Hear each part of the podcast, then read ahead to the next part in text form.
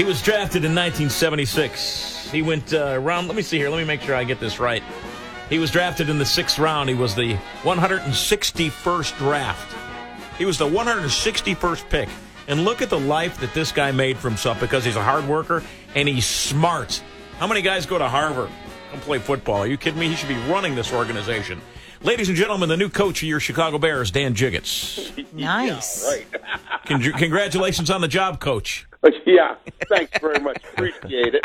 You know what I say? Why not? Uh, right? Oh, well, you know, because I'm not qualified to be the head coach of the Bears, that's probably why. but we haven't had that in years. yeah, take it easy now. yeah, take it easy. Dan Jiggetts is here. Good old number 62 for the beloved. Dan, um, you know, we look at the candidates, and it seems to me, you know, the, the word being bandied about is diversity. Um, So Leslie Frazier, former Bear, is there. Uh, uh, Chico, Ron Rivera is there. Um, Mike Singletary is there. But when you mention these three guys, I think of hard nosed, hard working, old school coaches. Can a coach like that come in and work with today's? I mean, I hate to say it, but this is a prima donna player nowadays, and can can that mentality mesh? Oh, there's no question they can mesh. Uh, you know, Jim Harbaugh is the same thing. You know, Jim's a pretty hard nosed guy.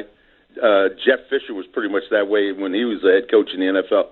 You know, we're talking about a lot of former Bears that you know were head coaches or, or are head coaches in, in the NFL. It's pretty interesting. None of them ever, I don't think, interviewed here uh, through all of that time. But uh, yeah, you know, you can have that same kind of approach and mentality.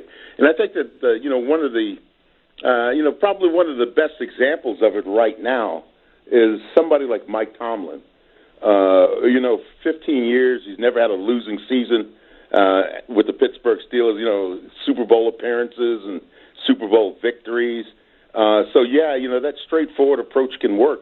It's all about number one, the head coach's approach to it, but number two, his assistants and, and how they also address the players. But players want to be led. I think that's the most important thing that you know you can remember uh, if you're talking about being a, a head coach and you know your assistant coaches in general. They they want to be able to you know to say, yeah, I got better today, and and you have to help them get better every day, and that should be the focus of you know uh, your coaching search. Is can you find that person who, along with his assistants, again because there's only one head coach. The rest of the guys do all the dirty work, really, in dealing with players day in and day out and developing players, uh, you know, from the standpoint of who you draft and all the rest of that. So, uh, you know, that's the most important thing is to get the staff right uh, and get the head coaching position squared away. And, and that's what I hope they do um, with this situation. I know, uh, you know, it was the definition of insanity is doing the same thing over and over again and thinking and looking for a different result when it's not going to happen. Uh, one of the good things is that I think that they did was uh, consult with Bill Polian. I had the good fortune to work with Bill uh, along with Marv Levy and uh, the late John Butler and uh, another guy named Charlie Armey who ended up um, uh, as uh, the assistant general manager of the Rams back in the day. Uh, but we were all together with the Blitz here in Chicago. And, and I know Bill Polian knows football and he knows the personnel of football. So, uh, you know, I was glad to see that. And I was hoping that they would also include uh, Marv Levy in those conversations. Yeah, Marv's like, you know, 90 years old now. Marv's sharp as a whip. He's, he's sharper than I ever have ever been. So, you know, I was I would hope that they would have gotten, you know, an opportunity to sit down with him as well because he's living back here in his hometown. So, Dan, do you think a coach needs to have played football in order to be a good coach? Uh, no, uh, you know, I, I don't think you have to have played on on the professional level, but I think it's extremely helpful if you played on some level. Uh, you know, be that you know college or you know even if you were in the CFL.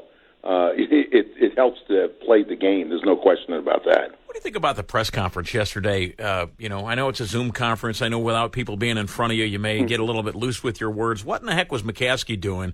Getting into a tete-a-tete with uh, with Olin Kreutz, one of the beloved, one of the, the, the toughest guys to ever play the game, a uh, certain Hall of Famer. Why I mean, I mean, it's, I know it's word for word here, and who do we believe? But I mean, I, I got to stay with Olin on this. Uh, yeah, you know, and, and I, I, I don't want to get distracted by that, mm-hmm. uh, but I, I do think that uh, you know what I, I've known Olin for quite some time.